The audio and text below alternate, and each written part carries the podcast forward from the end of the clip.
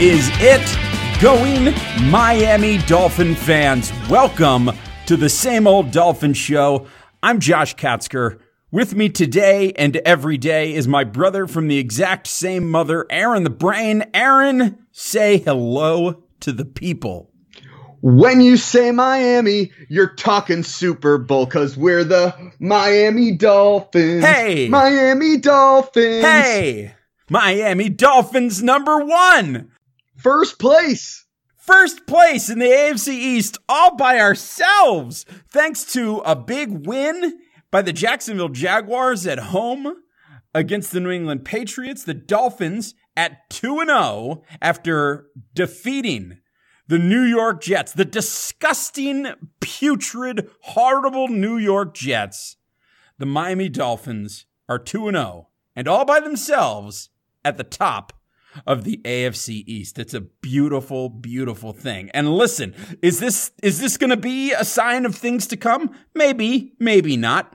But either way, we're going to enjoy it right now because it's a really great thing to see the Dolphins go on the road and get a big win over the Jets and start their season 2 and 0 and then come home coming up for a game next weekend against the 0 and 2 Oakland Raiders. So you got to be feeling pretty good if you're a Miami Dolphin fan. Brain, they did it. We sang the Fuck the Jets song and it worked. The Dolphins knocked off the New York Jets. There was a lot of hype coming into this game. Sam Darnold is going to save the New York Jets. He's going to turn the team around and he's going to be this magnificent leader that they've been searching for for for so very long. He's he's going to be the the hero of the next generation of New York Jets fans. And I thought the the sort of narrative was a little bit out of control after one football game on a Monday night against the Detroit Lions. Uh, and I think the Dolphins brought Darnold back to earth a little bit, not all the way, because let's face it, the kid can play. The kid can play, but the Dolphins did their part to show everybody that this is still, in fact, a rookie quarterback and he doesn't have some magic key to unlock all of the problems of the universe.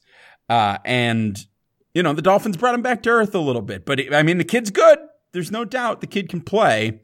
But the Dolphins, like I said, brought him back to earth a little bit with their victory today. Brain, what are your just, what's your initial takeaway from this game, the the sort of one big thing. I asked everybody on on Twitter and and Facebook, and I'll read some of those answers in just a second. But first, let me let me hear it from you. What is your one big takeaway from this this game between the Dolphins and the Jets? My biggest takeaway from this game was that the Dolphins were very opportunistic. The Dolphins took advantage of some major, major mistakes by the New York Jets and made the most of them. And then at the end of the game, when they needed to put the game, I mean, it, they didn't exactly put the game away. They, they had a couple of opportunities, but when it got really down to the end, they were able to put this game away and not have to sweat out a last minute drive by the Jets. They did what it took to get a W. And I thought that that showed whether you want to call it maturity or toughness or mental toughness, perseverance. Good teams find ways to win games, even when they don't play great. And that's what this was from the Dolphins. They found a way to seal the deal and come up with a victory, even though they played far from a perfect game. Yeah, it certainly was far from from their absolute best, but I think that's something to actually be encouraged about. The Dolphins are 2 0 and here they are having not really played their best football for a full 60 minutes. So that that's something to to I guess be encouraged by because when you haven't really played two full games of of complete football and you're you're still sitting pretty at 2 and 0 on top of the AFC East, it's a good place to be. I think that this is what a Dolphins winning season has to look like.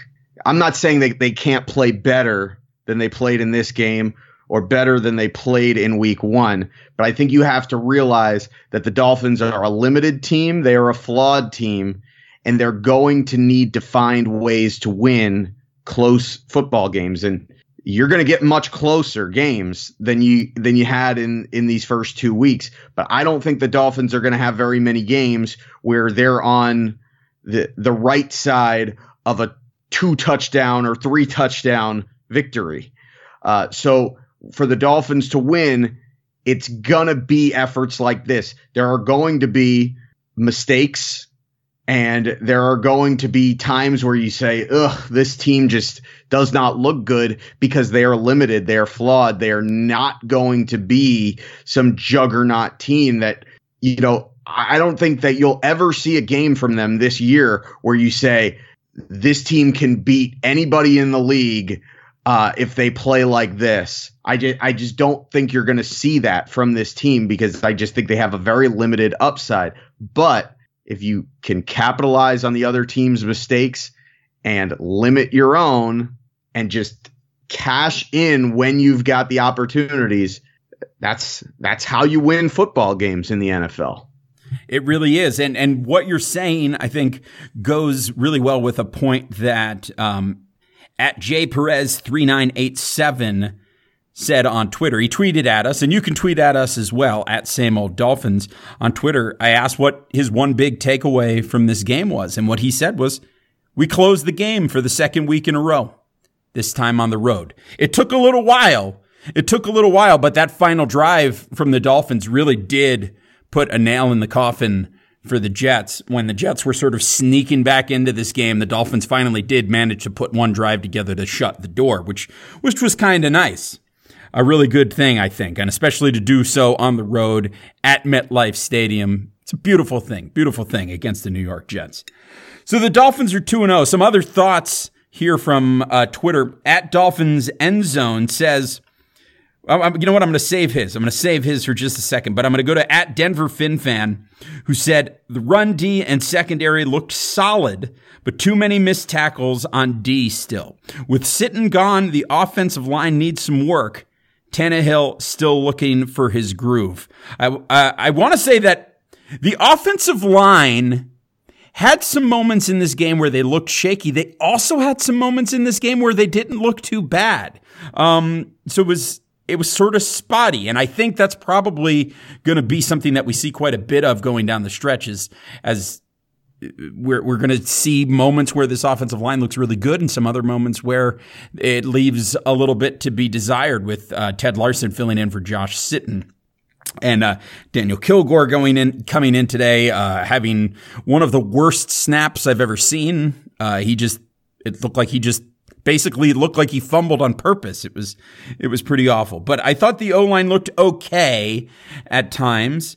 Um, Tannehill. Here's the thing. Tannehill, and this was the thing that I was thinking at halftime. Tannehill looked like really good in the first half. I mean, that's as good a half of football. I think, as you said on Twitter, Brain, uh, at Aaron the Brain, you said this afternoon that that's about as good a half of football as you could ask for from Ryan Tannehill. And the thing that's really interesting about that is that in the first half of the game, the Dolphins hadn't really established their run game. They had run it a couple of times and they had, they had, they ran a few design runs for Tannehill that I think worked really well and kept the Jets sort of off balance. But the Dolphins hadn't really pounded the running game. They hadn't really worked to establish the running game. Tannehill was just putting good numbers up based on what the offense was doing. And I thought there were a, ni- a, lot, a few uh, nice wrinkles in the offense today, getting Albert Wilson involved in different ways. They ran the Wildcat play. Um, I, I just I just think they really did a good job playing within themselves, and uh, you know Tannehill was able to put up some decent numbers without even really having to rely too heavily on the run game in the first half. That's the way that I would describe it. Is that he played within himself. And that's really what they need from Ryan Tannehill. And yes, they didn't get the run game going. And usually, when they don't get the run game going, that, that does not bode well for Tannehill. And I think that that probably would have been the case in this game, except the Dolphins did get two massive turnovers from their defense, where the offense got the luxury of starting their drives deep in Jets territory with a short field. And both times that they got that in the first half, they were able to cash in touchdowns. And that was literally the difference in the game. For the for the vast majority of the game, the difference in this game was the fact that the Jets had two massive turnovers in the first half, and the Dolphins were able to cash both in for touchdowns. And Tannehill did not need to do a whole lot in the first half.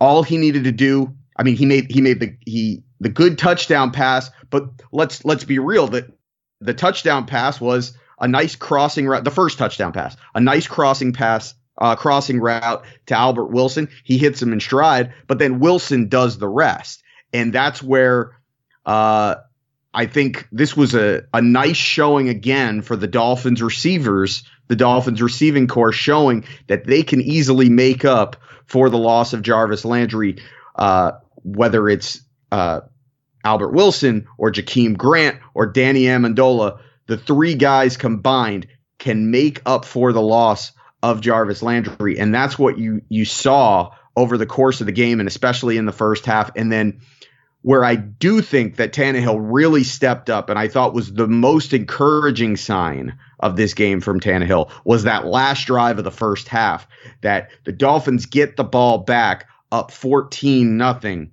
with I think about 3 minutes left to go and they're right around their 25 30 yard line. That's a spot that historically the Dolphins will be lucky, and you'd feel great if they come out with a field goal on that drive, let alone a touchdown. But historically, that's the, the Dolphins. You know, will run a screen pass, or they'll they'll get a stupid holding penalty. They'll have some sort of negative play, and then they'll say, "All right, let's let's hold back and let's just run the clock out." That's historically what has happened to the Dolphins in this situation. And Tannehill took charge, drove them right down the field and came up with uh, a really a great play uh, for the tut with the touchdown pass to to Derby uh, to put the Dolphins up twenty to nothing. And at that point, that's where you say Tannehill played within himself, and then also showed us something, you know, something above average where that that's where I would say, you know, that's about as good a half as you can expect Ryan Tannehill to have. That's not to say that it's the best half that Ryan Tannehill will ever have, because I'm sure he'll have some outliers. But on a consistent basis, limiting mistakes, throwing a couple of touchdown passes, playing within yourself, that's the Ryan Tannehill that we need to see.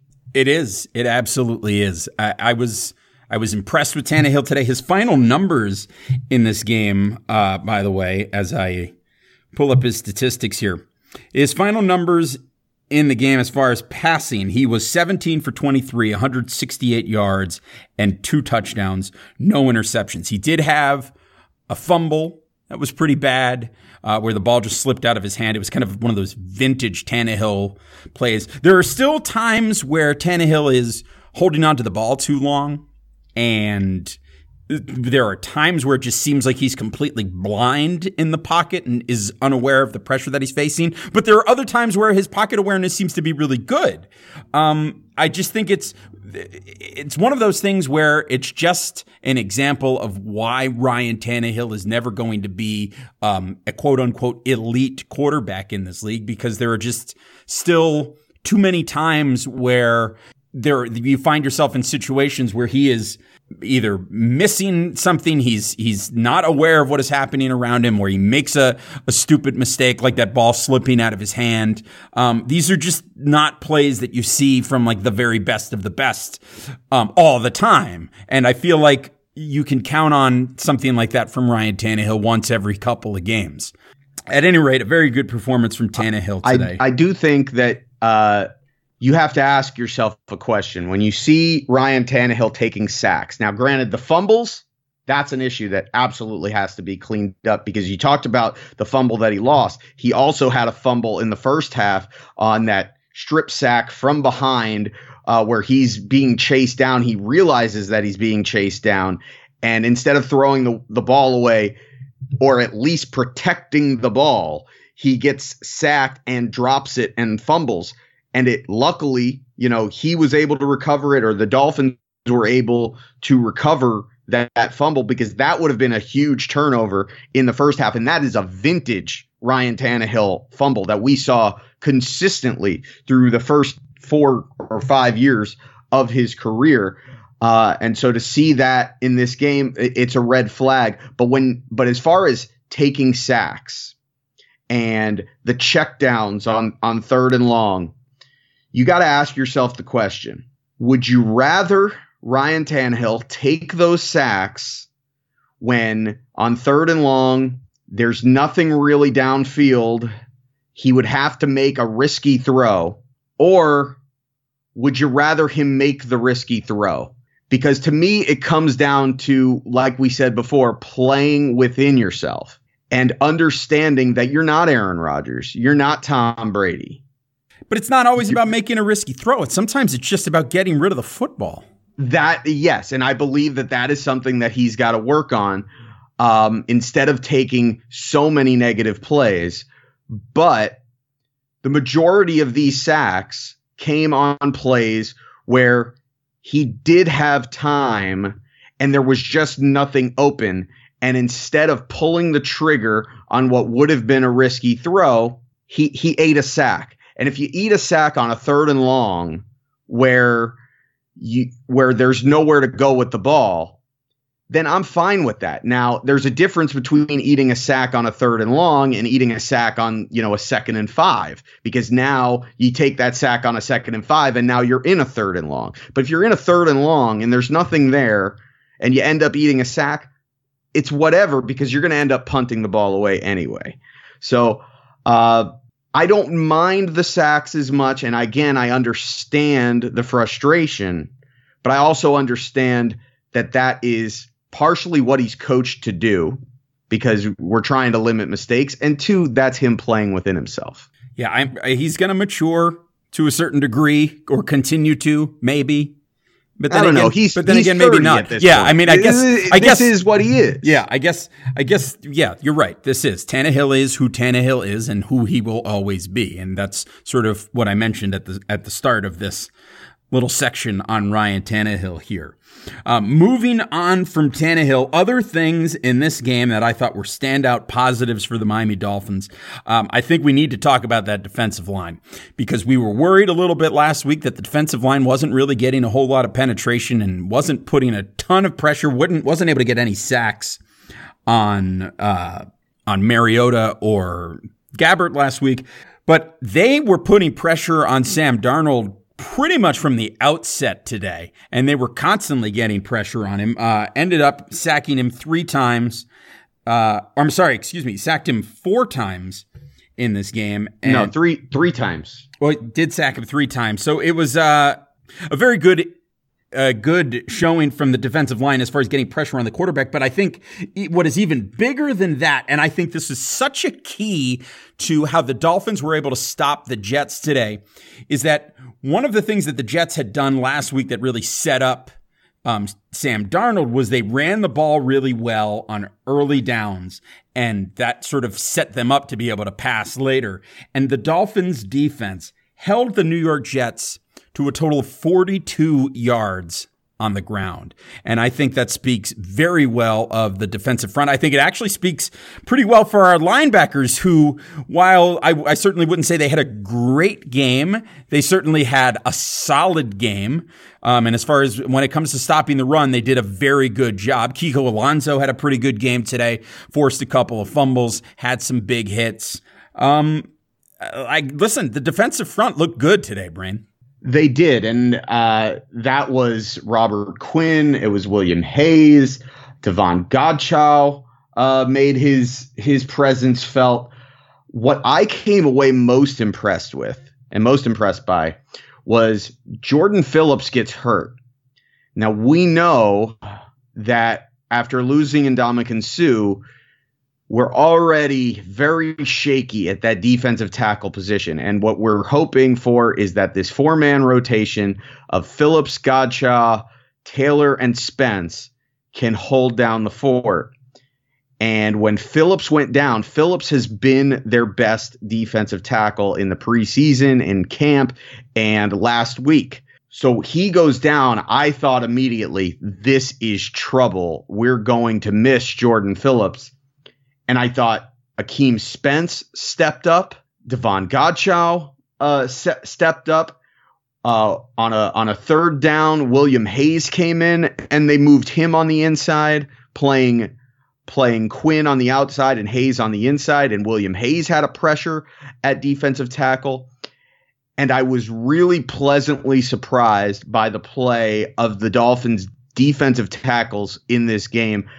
Uh, and it was mostly in uh, in just stopping the run, but also in getting pressure on Sam Darnold because the majority of the time that the Dolphins got pressure on Darnold, it was not through blitzes. They did blitz a few times, but they had the most success getting to Darnold just rushing four. And that's what this defense is built to do. And that's what this defense is going to need to do to consistently be effective. So I was really happy with the play of the defensive line.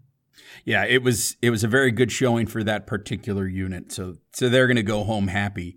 Um, Brain, any other any other big time positives that that you want to mention here in this game before we talk about. It's weird. We're we're so caught up in the positives that we're actually talking about the positives first instead of the negatives which is the, you know we're doing the opposite of what we normally. But that's okay because it's it's a victory day.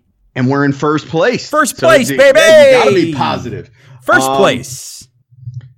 uh i look i i thought that the the running back tandem uh of drake and gore was still was still solid. Frank gore number four all time in the history of the NFL as far as rushing yards, career rushing yards. Well done, Frank Gore.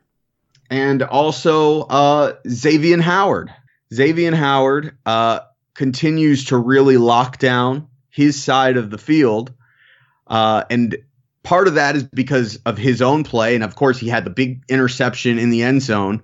Uh, really, one of the bigger turning points, one of the bigger plays of this game uh, his interception early in the third quarter after a costly Dolphins turnover to turn that right back around and get the interception in the end zone. I thought one of the bigger plays of the game, but you know, partially because of his own play and partially because of the question marks on the other side of the field at that number two corner spot.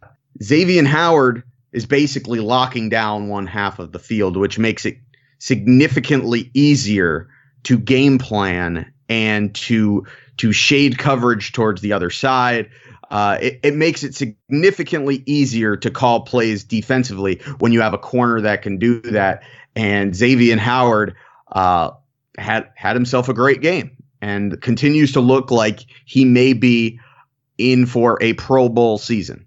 Oh, that would be spectacular. I think that's something that Dolphins fans across the country would be very, very happy about. Um, I want to go ahead and say one other thing here, and, and then we can move on to the negatives. But oh, I, I know where you're going. You, the the one positive, yeah. Uh, Matt Haack. Yeah, that was was not where I was going, but Matt Haack had himself a hell of well, a game today, didn't he? We'd be remiss if we didn't say it because Matt Haack, arguably, you could make the case for him being the MVP of this game. You really could. He kept pinning the the Jets back and giving them bad field position to start their drives, and you know that gave the defense the confidence that they needed to to stop the Jets and sort of let the Dolphins control the field position battle in this game. Haack with I think every punt that he had in this game ended up inside the 20 yard line.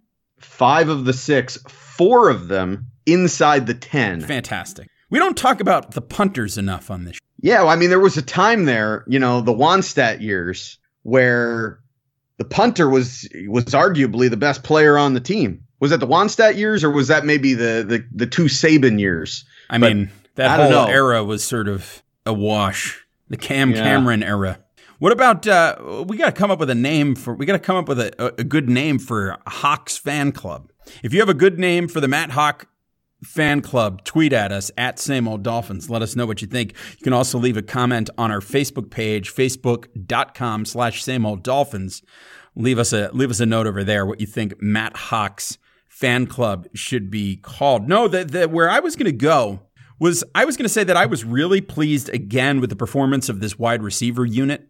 And after DeVante Parker was ruled inactive shortly before this game, it, made me wonder just exactly what his future is. And after watching this game and watching how Jakeem Grant really stepped up and played an active part in the passing game today, I really don't know if there is a place in this passing game for DeVante Parker. I mean, for DeVante Parker as he has been if DeVante Parker is going to eventually become the stud receiver that he that you know we always sort of hoped he would be, then perhaps there's a place for him on this team. But if he's not, if he's going to be the same DeVante Parker that we've seen over the last several years, there is not a place on this Miami Dolphins team for that receiver, and they're doing just fine without him. Yeah, I think he's destined to be a guy who gets in in specific packages uh, unless there's an injury uh, ahead of him, which there there very well could be. It's not a deep receiving corps. Yeah, I thought Even, Danny Amendola might have passed away at one point this afternoon. Right, and and we're all waiting for Danny Amendola to get hurt because it's something that he does every year. So when you see He's him, Joe, when when you see him pull his helmet off after getting tackled right away, and then the trainers come out, you're like, okay, well, Amendola is going to be missing the next three weeks. Yeah, my first thought was, oh, great, he punctured a lung. He's out. Yeah, I, I mean, I was going you know, for like I was just like there's some weird, bizarre injury that just happened to Danny Amendola, and we're never going to see. Yeah, I, I thought it was a broken rib, something something to that effect. Uh, but I guess he just got the wind knocked out of him, so it was good. Uh, but as for DeVante Parker, I think his role is probably going to be down near the end zone kind of goal line packages. But even even there, I don't know that you can trust him. At the at the end of the day, you can't put him in there unless Tannehill can trust him as much as he trusts the other receivers. Otherwise, I mean, maybe you could get away with using him a little bit as a decoy, but we've seen too many times him what you hope to see from him is that even when he's covered, he's not covered because he's so big and he's so athletic and so long that you could just throw the ball up there and he will fight and come down with it. But what you've seen is the opposite is that when those 50 50 balls come, he's not fighting for it enough and not fighting for it so much so that the defensive back ends up with an uncontested interception. And that's going to cause Tannehill to not look his way, even if he's out there. And at that point, if you got a receiver that the quarterback can't trust and can't look his way, then that just makes you more predictable on offense. So uh, I think he's the number five receiver on this team right now. And I'd be surprised if that changed unless you know, unless there was an injury or something significant happened in front of him to really give him that opportunity. Because I, I, don't see any reason to force him in there. No, none whatsoever. I, I don't know why you would want to at this point. Because if you do, what are you going to get from him? You have no idea what you're going to get from him. At this point, we're starting to figure out that, that these other four wide receivers are a known quantity, where Parker is always going to be something of a question mark to me. So, at any rate, let's move on to areas that need improvement in this uh, from this game. Brain, I think the first one that jumped out to me was that third down efficiency. Dolphins ended up six of 13, so a, a, bit better today, but there were still some moments in this game where uh, some of the play calling on third down was a little bit questionable. Um, still struggling a little bit on third downs, even though there was a little bit of an improvement this afternoon. Yeah, well, I mean, six for 13, you, you could live with that just about every week from this team.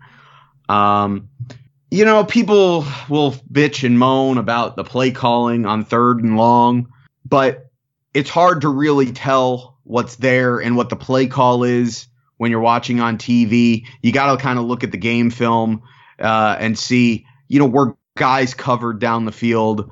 I do think that Tannehill is very quick to check down in those situations, but again, this comes down to him playing within himself and within himself, and he, he's partially coached to do that, and partially this is him maturing into the quarterback that he is and trying to get the most out of what he is instead of making the risky throw that he is not great at when especially if you're in the lead in the game it's early in the game let's just make the save throw, see if you can, if your receiver can make a play out of it. Now, granted, you'd like to see more. You'd, you'd like to see a little bit more, but at the end of the day, six for 13 is not too shabby, and that's something that you can live with.